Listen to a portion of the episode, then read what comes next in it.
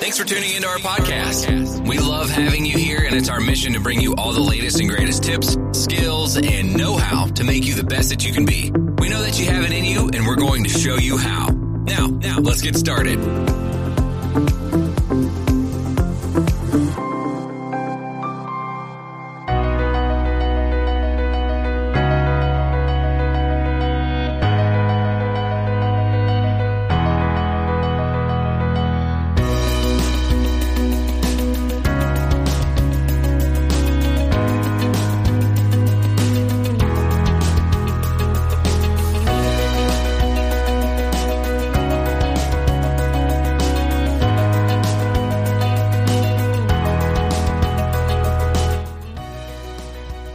Well, hi again, everybody, and welcome back to Anti Bullying 101. This podcast is designed to create awareness about the bullying epidemic and provide teachers, administrators, parents, and even students information about the dangers of bullying and why we have to take a comprehensive approach when dealing with the problem. My name is Jim Burns. I'm your host. I'm a retired high school administrator with over 40 years of experience in education. Currently, I'm a college instructor and I've designed the Bullyproof Classroom, a course that provides my students with permanent help, not temporary relief, as they battle a bullying epidemic. Today, we're going to be talking about how bullying affects academic achievement.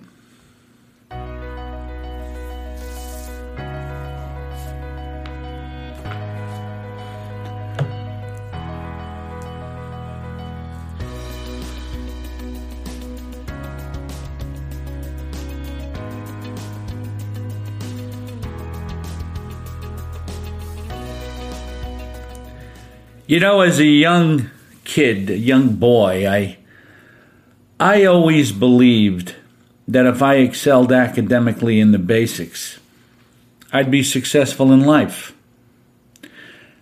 My parents were very tough, my dad especially, and they insisted that I get good gra- get good grades.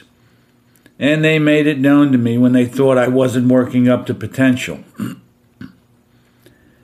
college was not something I thought about. And I never thought I would get in.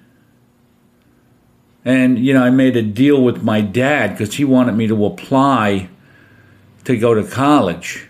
My board scores were low. We had a bar, and um, I was raised over it.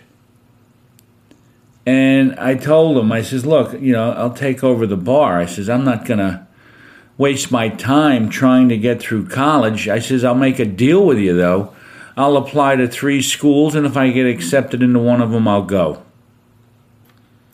Well, lo and behold, I was accepted into all three of them. And I ended up going to a state school, and about, I don't know, after the first semester, my grade point average was a 1.0, and that's a D.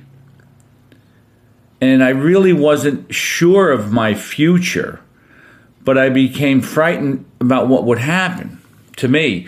And then when my dad came up to me and told me that he's selling the bar because he's had it for so long and it was wearing him out and so on, and he actually wanted something better for me, I got so frightened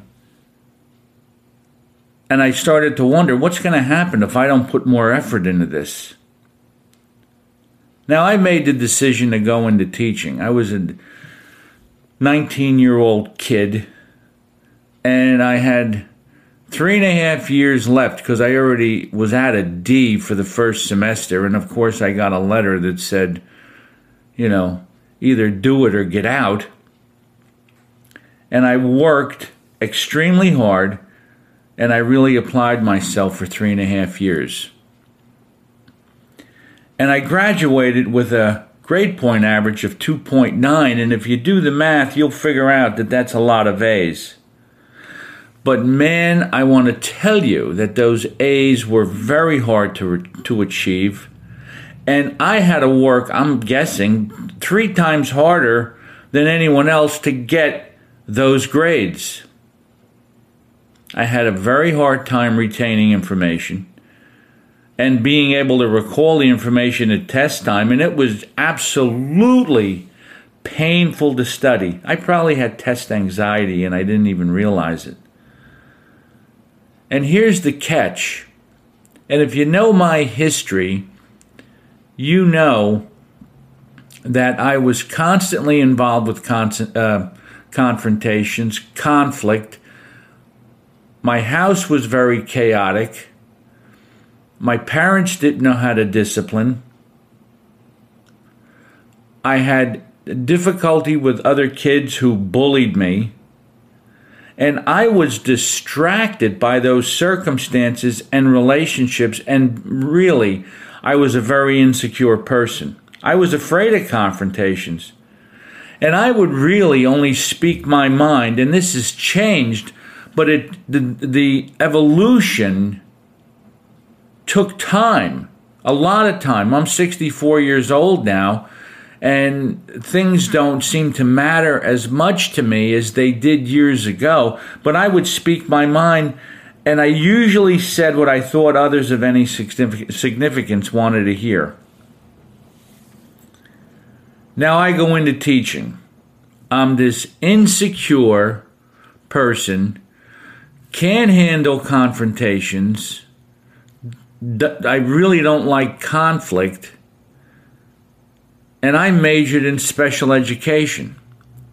And as a male in special education, the the classes that they wanted to give me, the the the um, type of student that they wanted to give me to teach, were always the, the the classes that had the emotionally disturbed kids in it, and that's what they were called back then you had different classifications of kids. Emotionally disturbed was one of them.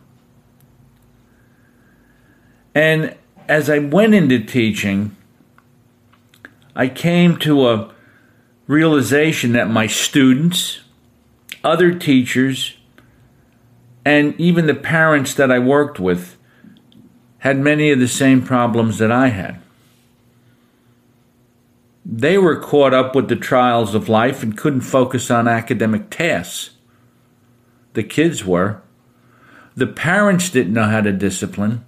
The parents would come in angry and irate because of the behavior of their child and blame the school. The teachers were afraid of the parents, as I was at the time. And in society in general, we started believing that people with these shortcomings had ADD. Now I had some pieces pieces missing. And I certainly wasn't the sum of my parts. And my students had pieces missing, their parents had pieces missing, and many other people had some pieces missing. Now, what were these missing pieces? I can tell you that childhood bullying caused me to lose some of the pieces that I needed to be successful as a young adult. Childhood bullying. It starts in the family. like I said, my parents didn't know how to discipline. So when they disciplined, they were almost bullies themselves. There were bullies in the community. Parents had the ability to bully. And with emotionally disturbed kids, and I was working with kids like 8th, 9th, 10th grade, they could even back me down from time to time because they were absolutely violent and disrespectful and irresponsible. Yeah, you know, you had two types of kids. You had conduct kids and clinical kids. And I've covered this in another podcast. But the conduct kids, the ones that I had, were completely disrespectful to one another, me, their parents, administration. It didn't matter. And I've already got a problem with confrontations. And because of my upbringing, because of my bullying, I came to uh, of being bullied. I came to realize that those are that is the main reason I had trouble academically. If you're filled with anxiety and worried about confrontations and worrying about relationships and you're insecure, you're not focusing on your scholastic challenges. What you're doing is every time you get into a situation that produces anxiety, which could be a confrontation with a parent for me, or it could be just being um, challenged in a way that I knew I wasn't going to be able to succeed, like taking college boards. I didn't succeed. I had difficulty. And bullying will do that to a young person. You probably have a lot of young people today in school who have greater ability than what any test score or any uh, classwork that they do would indicate because of the fact they are caught up with circumstance, anxiety, they have trouble with other kids, they have trouble with um, maybe even some other teachers, their parents, the community. Their mind is not on being successful academically. Now, after I had years of my own struggle working with students and parents and aspiring teachers as a college instructor, it became obvious to me that problems that existed in schools and in society in general, they weren't related to a lack of academic ability. The problems were due to a person's inability to form meaningful relationships with number one, authority figures, their parents, and it's a known fact that there's a great big hole in the middle of us that wants to have a relationship with our parents we probably have difficulty because of the upbringing taking orders and and, and when we get on a job and doing what we're told to do. Because of the insecurity, we grow much more irresponsible in our attitudes, and it affects our work academically and behaviorally and it preys on us, it preys on our mind. And you know, it was once believed that if a person had an understanding of the three R's reading, writing, and arithmetic they would be successful in life. That's not the case anymore. That isn't the case. In order to be successful, there are certain things that we have to overcome. One of them is not having a fear of confrontations. Confrontations are a part of life, and we have to know how to manage conflict. Number two, we have to realize that our insecurities are not necessarily something that is part of us. We're insecure because of what other people have said to us or have done to us. And we have to understand that we have to be consistent in our own behaviors and in our attitudes. Now, kids come to school because of their difficulty with parents with disrespectful attitudes or with any sense of responsibility. And because they've had so much difficulty forming relationships with other kids and their parents and authority figures, they, they automatically have difficulty with teachers And that translates into trouble scholastically. And believe it or not, some kids have a hard time developing relationships with students.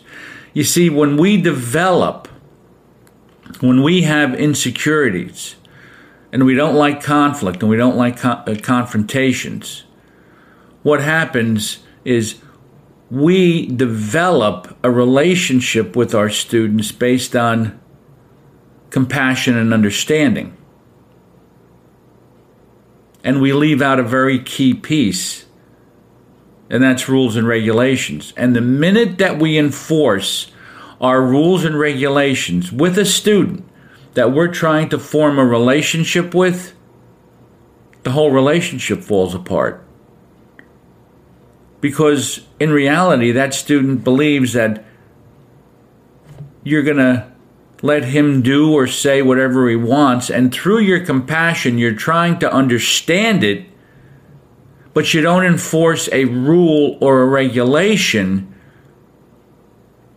that produces consequential thinking in that child so that the behavior stops. Now, I wrote a book, it's called The New Three R's in Education, many years ago. I knew this stuff many years ago. And the three R's were respect, responsibility, and relationships.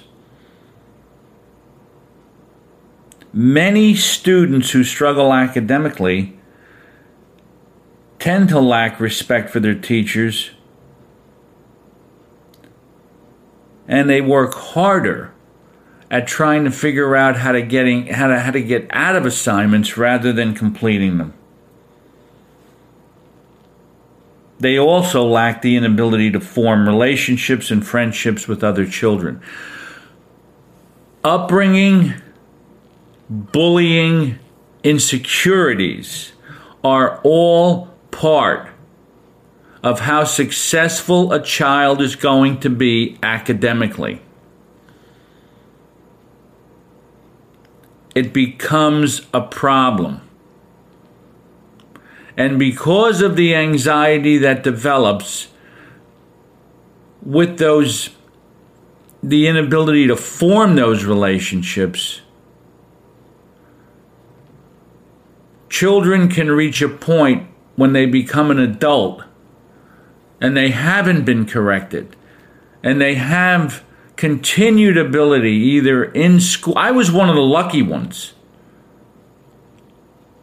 I figured it out and I got the help from a lot of wonderful college instructors. And I was in survival mode constantly while I was in college.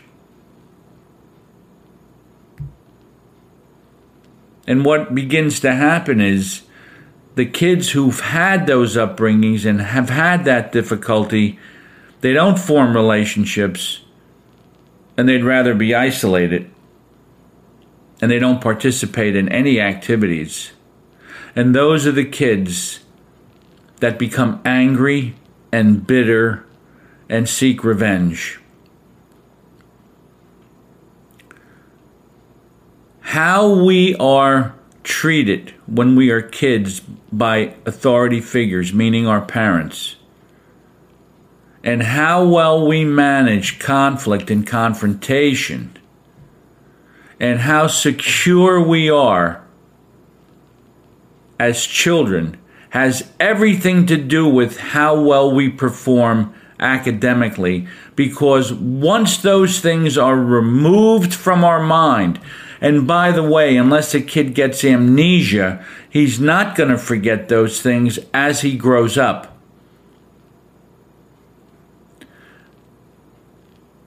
We will be successful. Children will be successful moving forward if we address their insecurities and we help them develop respect, we help them develop relationships, and we build to make them more responsible with their schoolwork and in their relationships. Now, as teachers and parents, we can't be naive to the fact, and we have to realize that some of these problems didn't start yesterday. Society's been changing incrementally for years. And our students need what I call the new three R's. If, in fact, we're going to develop adults who can excel academically, socially, and emotionally. And some kids do develop it. But without these skills, in my experience, as they mature, they lack many of the skills that are necessary to be good workers, marriage partners, and even parents. There are classic examples of kids who are very bright and are filled with knowledge, but they have a tendency to rub everyone the wrong way. They become adults who can't hold jobs or maybe even stay married for any length of time. These qualities won't develop on their own, and we're going to have to change our attitudes and maybe our behaviors as teachers and parents. My thought it may take some time, but it'll be worth the effort. Once again, my name is Jim Burns. You've been listening to Anti Bullying 101. Please take the time to go to the Bullyproof Classroom bullyproofclassroom.com. Visit my website. Please take the time. There's courses there there are, on this topic, as a matter of fact, there are products there. There are many and a lot of free stuff, and there's a lot of things there that you will you will learn if you just take the time to go there. Also, this podcast doesn't run on its own. It takes a lot of effort and it takes a lot of time to develop material to have this discussion with you, my listening audience. Right now, we are looking for donations to keep this podcast afloat. You can go to Patreon, P A T R E O N dot com. I'll have the link in the episode description. You can go there. I ask that you make a donation. You can subscribe, or you can just give a dollar, two dollars, five, anything that you can afford. Make a donation to keep this podcast running. It's extremely important. We have to do our part to stop bullying because childhood bullying leads to adult bullying, and adult bullying is something that we we don't like because then you have workplace bullying, you have sexual harassment. It all goes hand in hand, and we want to stop it. And I ask for your help in doing so. This is a very critical time in our culture and in our society. And you only have to turn the TV on to find someone who was either involved in a shooting, someone who's involved in bullying. Politically, it goes on. In other countries, it goes on. And we need to do our part to help stop this. And victims who are bullied, who go without help, become angry people and they seek revenge. And I don't have to tell you how they get their revenge. There, it, it seems like school shootings are almost too common, and it's frightening.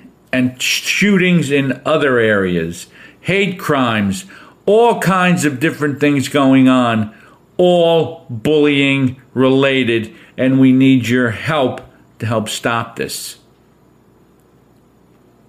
My name is Jim Burns. Thank you for listening to Anti Bullying 101. It is my pleasure talking to you as my listening audience. I hope that you all have a good day. I hope that you all are kind, considerate, and respectful to those around you, and you become an example, and you become the change that we want to see in the world.